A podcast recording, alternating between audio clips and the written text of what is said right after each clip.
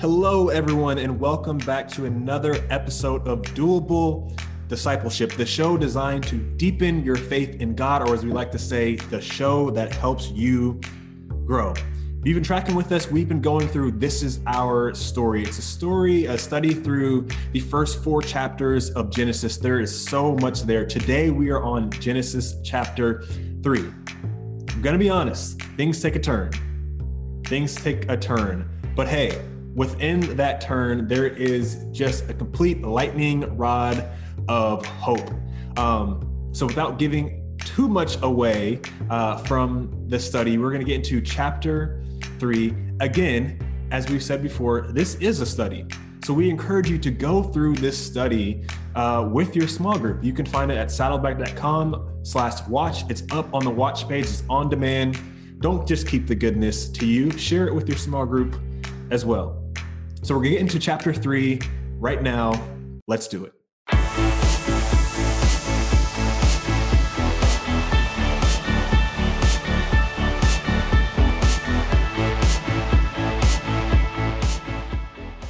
In Eden, we see so much beauty and goodness. Adam and Eve are established together in marriage and they are ruling together with God. This is the world as it should be, the world that we long for. They are living the ideal life and have the freedom to fully live in community with God. They get to work and watch over all of creation with God, and it's their job. Goodness is flowing. Adam and Eve are living into their purpose and are shame free. This is life in high definition. But something happens. It doesn't take long to figure out that our current reality doesn't look or feel anything like Adam and Eve in the last chapter. Something has changed the course of history and also our experience in the world.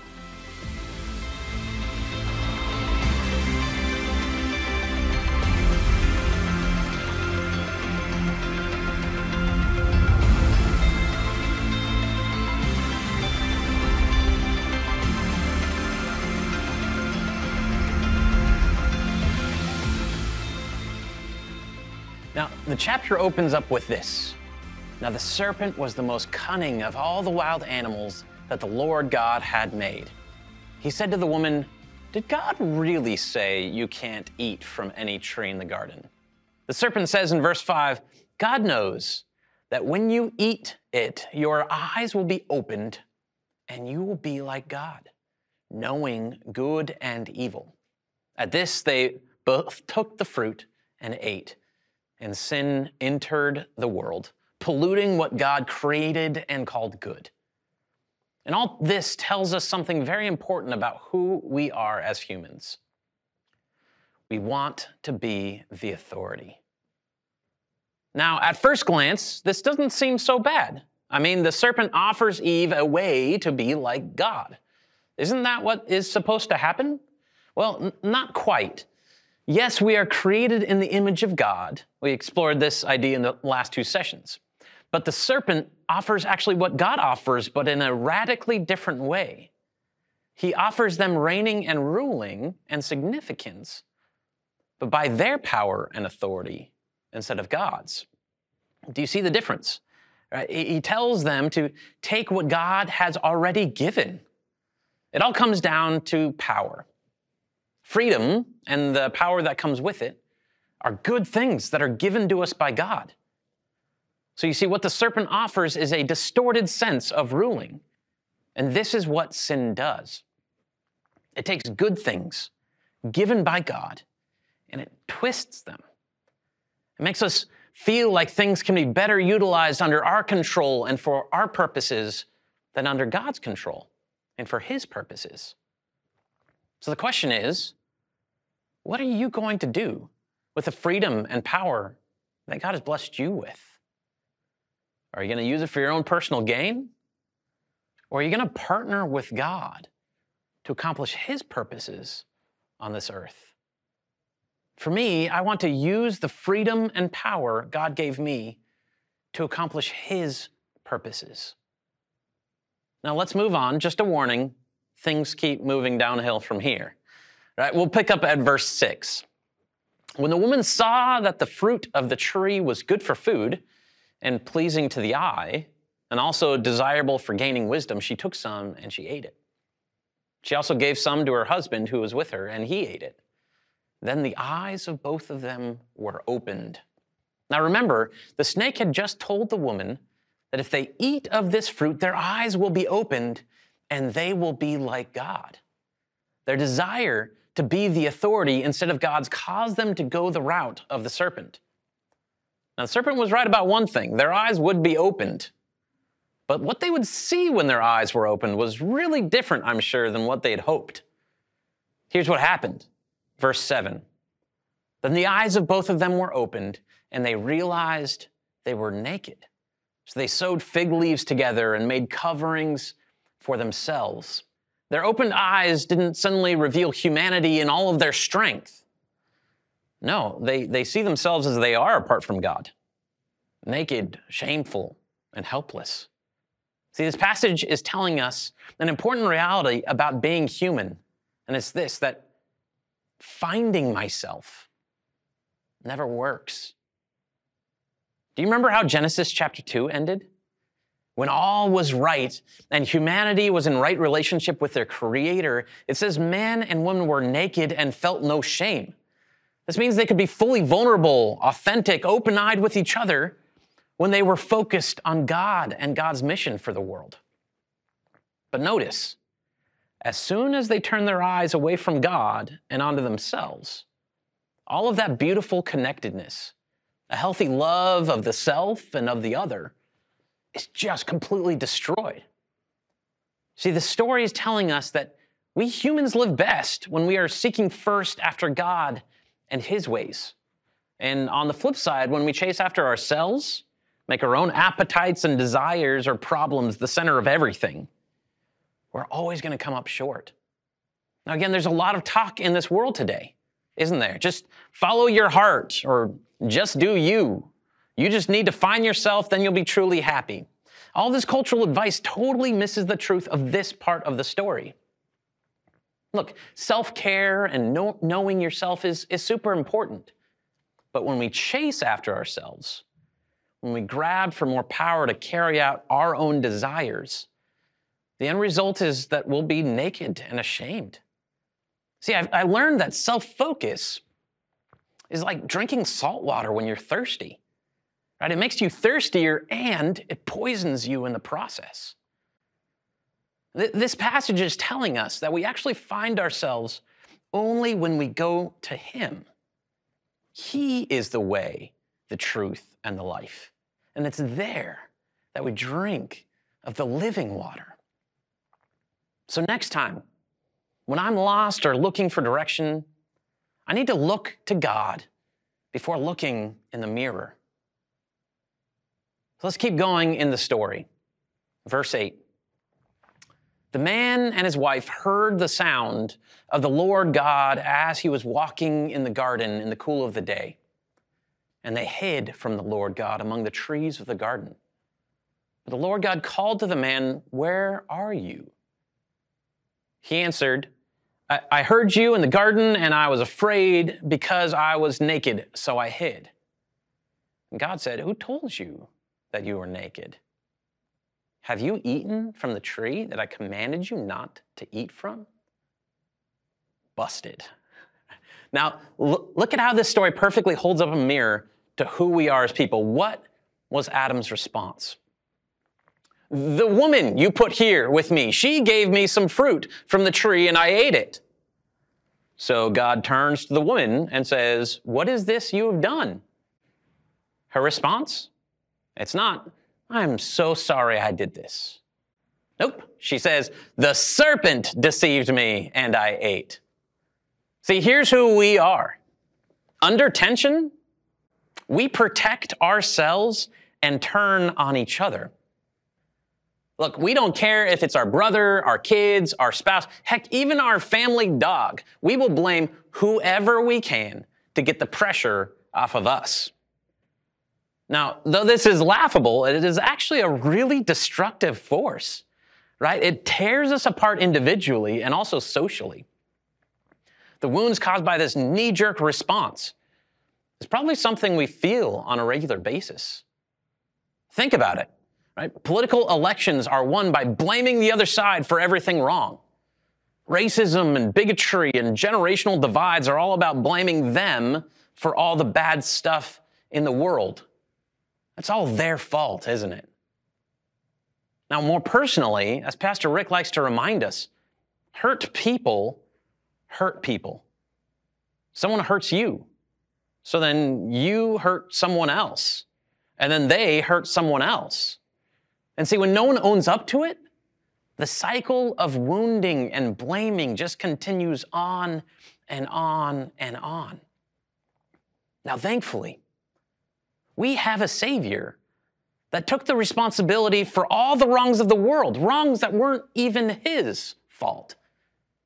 He took on the culpability of the wrong and thus the responsibility to make it right.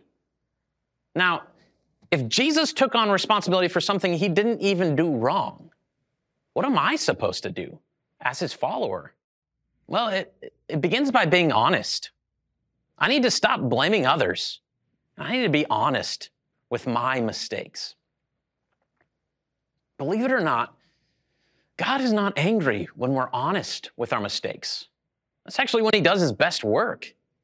When you take responsibility for when you've tried to go your own way, you actually break some chains of evil in this world. You break that cycle of wounding and blaming when you actually own up to it. And even a step further, when you confess your sins to one another, as James 5:16 tells us to do, we actually show other humans that there is a different way. Who would have thought that confessing, that taking responsibility for our actions and being honest about it, it's actually a simple way of fighting evil in this world. Pretty cool. Try this. At the end of your day, today, think through one mistake you've made this week and then apologize to God about it.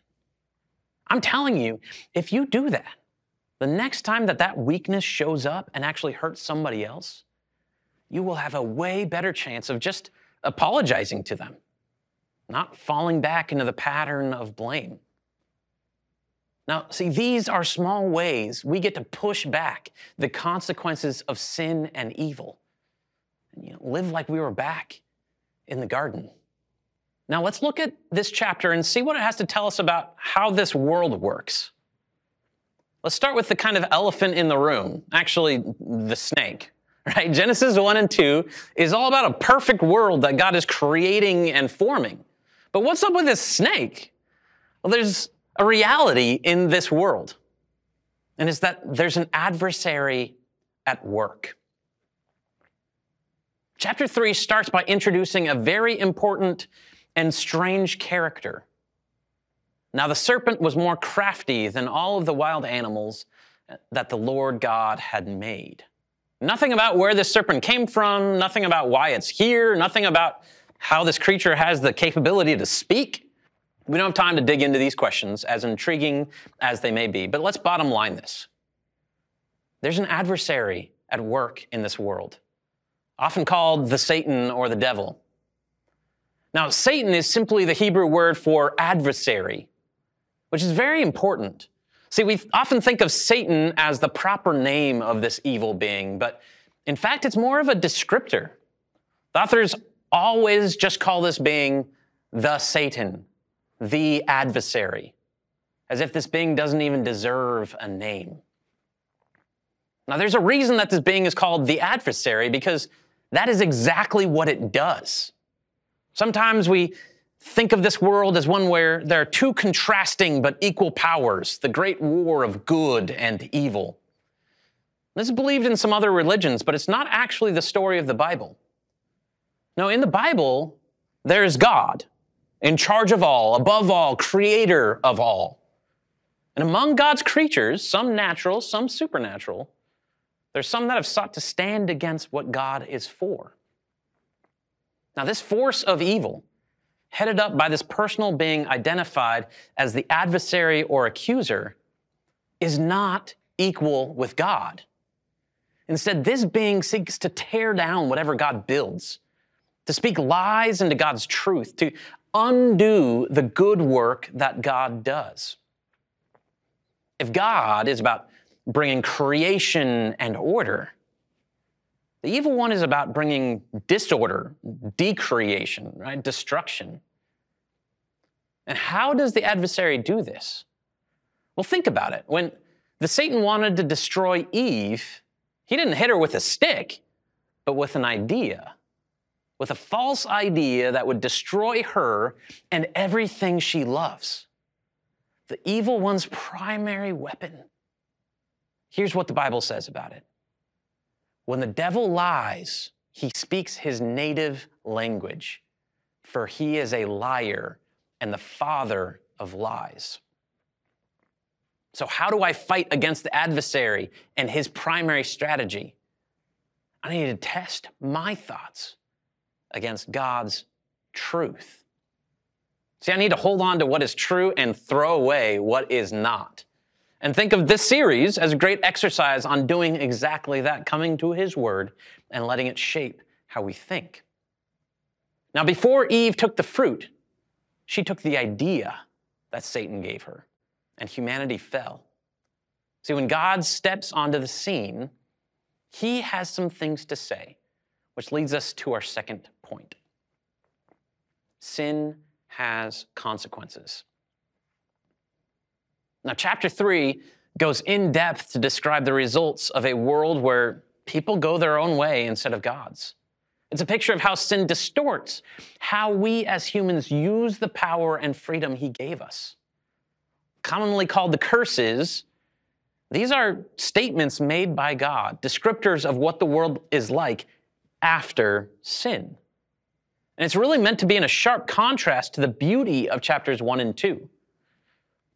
God is not one that delights in punishing humanity. No, God calls us into life with Him and rejoices when we live to the fullest. But God is clear about what happens when we choose our own direction. And He lays out three clear consequences for humans. Let's break them down and see what clarity they shed on why today's world is the way it is and what we can do about it. To the woman, He said, I will make your pains in childbearing very severe. With painful labor, you will give birth to children. This leads us to consequence one for us is that sin makes life painful. If you've ever been present when a child is being born, gosh, it is such a mix of joy and pain, perfectly representative of life outside of Eden. I remember thinking when my son was born, wow, what should be the most joyful occasion, a new life, is framed by heart monitors and doctors in masks and fear and pain and difficulty. Right? This first moment of a child's life is a clear picture of the rest of it. Life is a mixture of joy and pain. So, what do I do about this? Well, like, like pain in my body, pain reminds me that something is wrong that needs to be made right that this world needs a Savior, and so do I. Now, second, Eve is told, Your desire will be for your husband, and he will rule over you. This leads us to the second consequence, which is that sin distorts how we use power.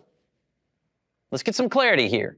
This is not God describing things as they ought to be, but rather the consequences of going our own way. Us corrupt people will corrupt how we use power. And God is saying that there will be distorted hierarchies of power, right? Abuse of power, people using power to hold control and desire and influence and ownership over others. Look at the world around us. The Bible is kind of hitting the nail on the head, right? We live in a world where there's a constant battle between nations, between majority and minority cultures, between races, between male and female, between wife and husband, between rich and poor. The Bible says all of this is because we want to go about life our own way. And the reality of this passage is that outside of Eden, these power plays will continue. Now, thankfully, for us, we have a Savior in Jesus that showed us a different way, who didn't use power the way we do, but instead sacrificed himself. Jesus, being in very nature God, did not consider equality with God something to be taken advantage of. And this is why Paul later on tells husbands and wives submit to one another out of reverence to Christ. Ephesians 5:21. Jesus' way is not the world's way. So what does this mean for me? I must use power the way Jesus does to serve. And third, the consequence given to Adam. To Adam, he said, Cursed is the ground because of you. Through painful toil, you will eat food from it all the days of your life. It will produce thorns and thistles for you. You'll eat the plants of the field. By the sweat of your brow, you will eat your food until you return to the ground, since from it you were taken. For dust you are, and to dust you will return. See, consequence three is that sin makes survival a struggle.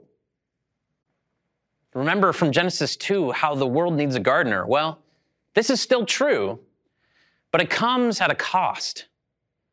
There are thorns and thistles that poke and stab, and where life and survival were a given before, it's actually not a guarantee now. So, what does that mean for you? Well, remember how we talked about how work was a good thing in the last session? You may have actually rolled your eyes and, and sighed at that part because you are experiencing work outside of Eden. And I'm sure you have those moments or those days where you come home from work feeling fulfilled and rejuvenated, almost like you've done what God has called you to do. Let's be honest. Most of our days, we come home with sore backs from sitting in traffic, right? Feeling anxious about that meeting coming up, feeling like we're just holding on to this job maybe so we can help provide for our families or just to get by. Yeah, that's, that's life outside of Eden. What do I do with this? Well, Jesus taught that God takes care of the survival of the birds and he, he dresses flowers like kings. If he does that for birds and plants, he will much more care for our survival. And so I need to remember Jesus' words to his followers I, I need to seek first his kingdom and his righteousness. And all the other survival stuff will actually just be added. So even though this side of Eden, survival takes work, even though it's not the free, overflowing, creative thing that God meant it to be, God's kingdom still shows up through our efforts. And there will come a day when doing God's will will actually come without pain.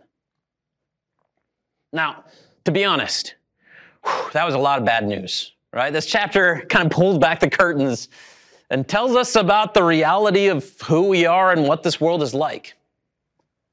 But don't worry, we haven't yet talked about what this chapter tells us about who God is. And that is where the good news comes in. We will see in our next two points how God immediately begins to restore this brokenness. God is good and he won't let sin steal what he's created. Make no mistake, though things are bad, redemption will rule the day. While Adam and Eve are hiding, God speaks. Verse 9 says, But the Lord God called to the man, Where are you? In their first interaction after they rebelled against God, God asked a series of questions Where are you? Who told you that you were naked? What is this you have done? Now, why does he ask these questions? Obviously, God being all knowing, he knows the answers. He's not walking around with Google Maps looking for them, and he's not asking because he's unsure. He's asking because he wants them to understand what they did. And in this, we see again another side of God's character. God confronts yet covers. We see that not only does God confront sin, he also covers sin. Now, why did God confront sin?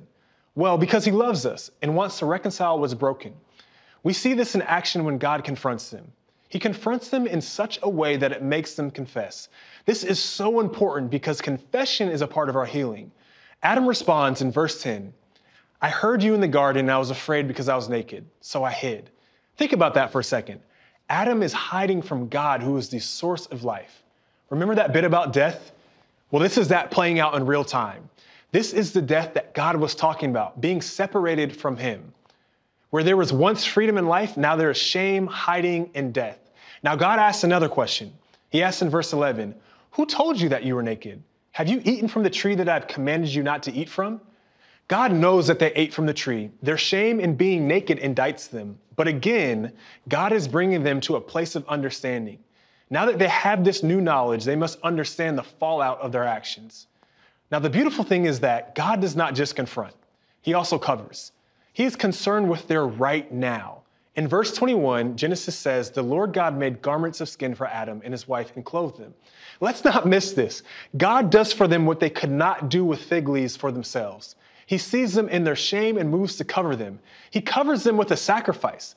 God sacrifices an animal and uses the skin to cover them. This is incredibly important because it's the first instance we see of a sacrifice in the Bible, and it's a foreshadow of the sacrifice Jesus will make to cover our sin.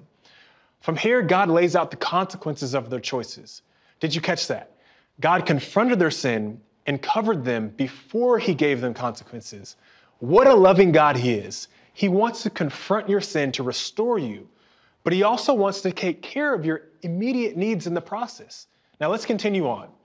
Verse 22 and 23 says, And the Lord God said, The man has now become like one of us, knowing good and evil. He must not be allowed to reach out his hand and take also from the tree of life and eat and live forever. So the Lord God banished him from the Garden of Eden to work the ground from which he had been taken. Now, this is one of the more confusing parts of the Bible. What's going on here? Is God on his heels? Is he scared of what could be? Did the serpent outsmart God? In short, the answer to all three of these are no, no, and no. Now, God is punishing them, but he's not being punitive. He's actually setting them up to be restored. There is punishment, but this punishment has a purpose, and that purpose is to redeem them. When God clothes them in their shame, he was taking care of their right now. But this action this is God taking care of their forever. This is actually God being gracious. Now, think about this. If they eat of the tree of life and live forever, they'll live forever in rebellion against God. They will eternally be condemned. He's protecting them from having to live for eternity in a fallen state far below what He intended for them. So, being that this is who God is, what does that mean for me? I need to listen to where God confronts my sin and remember He is caring for my needs in the process. So we see that even in God's consequences, he's gracious. But let's take that one step deeper. Let's check out verse 15. God says to the serpent, And I will put enmity between you and the woman, and between your offspring and hers. He will crush your head, and you will strike his heel. This leads to our final point. God has a plan to redeem and restore everything. You ready for the good news? God has the last word, and his word is good. Sin doesn't get to be in charge for long. Immediately, God states his plan for redemption of his people and his world. Yes, his creation is compromised. The world is rapidly devolving into death, but giving up is not what God does.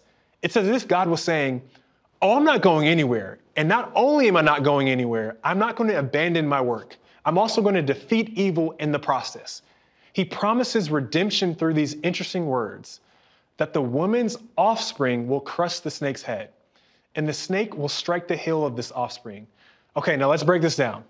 So, for clarity, the serpent is the picture of evil. The serpent's head is going to be crushed by some offspring of the woman. I will put enmity between your offspring and hers. Who is this offspring of the woman that will crush the serpent's head?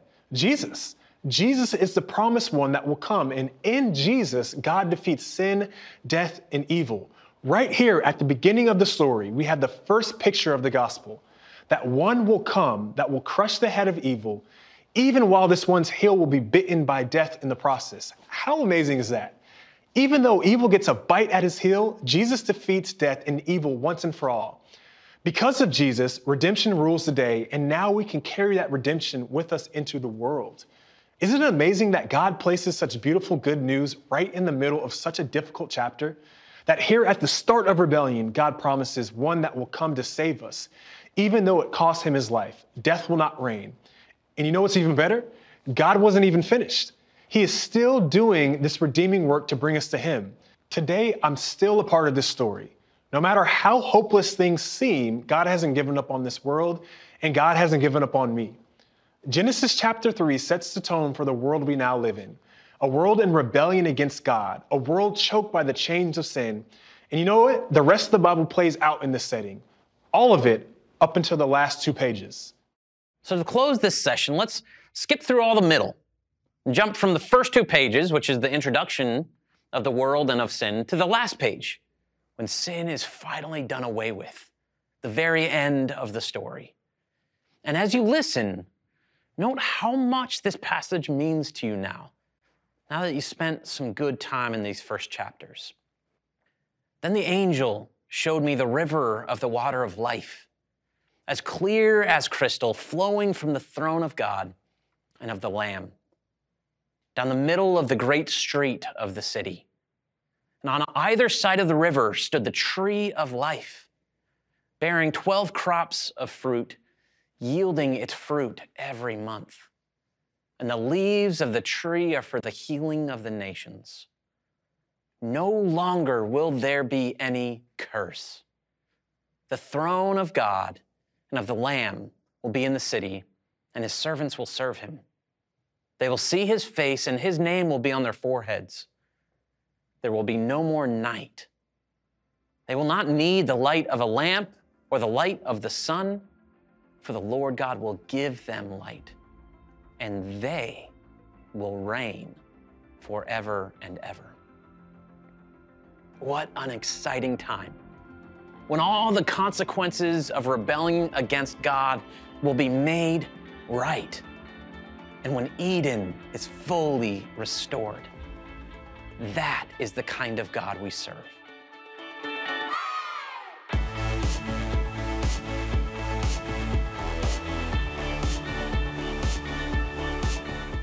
If you enjoyed this episode, consider giving us a rating or a review on iTunes. If you do, you'll help other people find us in the future. You can also listen to these episodes on YouTube. Just subscribe to the Saddleback Church YouTube channel for these conversations, plus lots of other video content. And if you are already listening to us on YouTube, subscribe to the Doable Discipleship podcast on Apple Podcasts or your favorite podcasting app so you can listen in the car or wherever else you go. Don't forget to visit saddleback.com slash doable to check out all of our previous episodes. And go to saddleback.com slash grow to find spiritual growth resources and view a calendar of upcoming events. Lastly, you can always get in touch with us by emailing maturity at saddleback.com. Send us your thoughts, send us your questions, your Bible questions, your life questions, whatever. Who knows? Your question might just inspire an upcoming episode. Thanks again for tuning in to Doable Discipleship. I'm Jason Whelan, and I hope you'll join us again next week.